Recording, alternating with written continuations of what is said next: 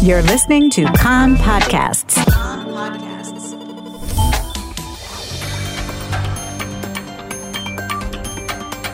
You are listening to the English language news of Kan, the Israeli Public Broadcasting Corporation.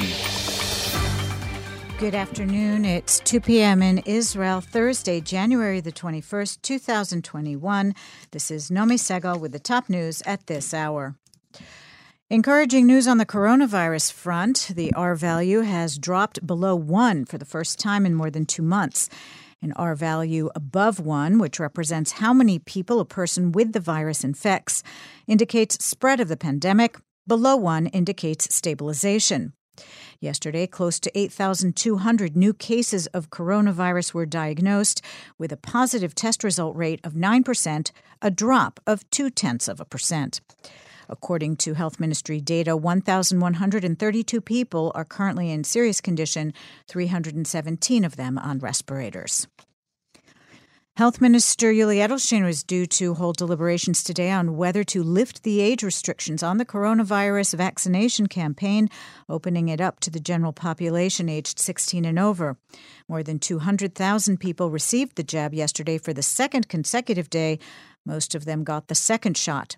Since the start of the vaccination campaign in Israel about a month ago, more than 2.3 million Israelis have received their first shot, and 691,000 Israelis have received their second shot.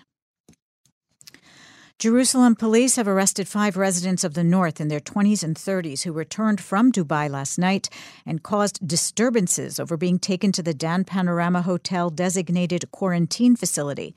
A Kan reporter says that they turned over tables and broke a protective plexiglass shield to social distance between travelers and the IDF Homefront Command soldiers who manage the site.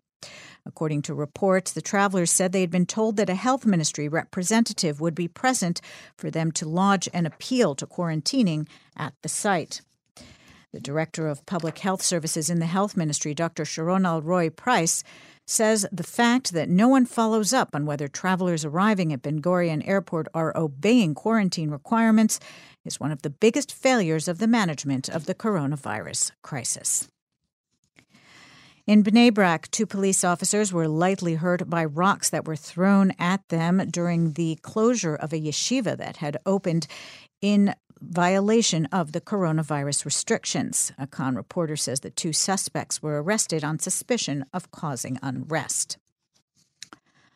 The culture sector is expected to reopen at the beginning of February, according to the green certificate of those who have received vaccinations to the full vaccination program, those who have recovered from coronavirus, and those who have taken a negative coronavirus test.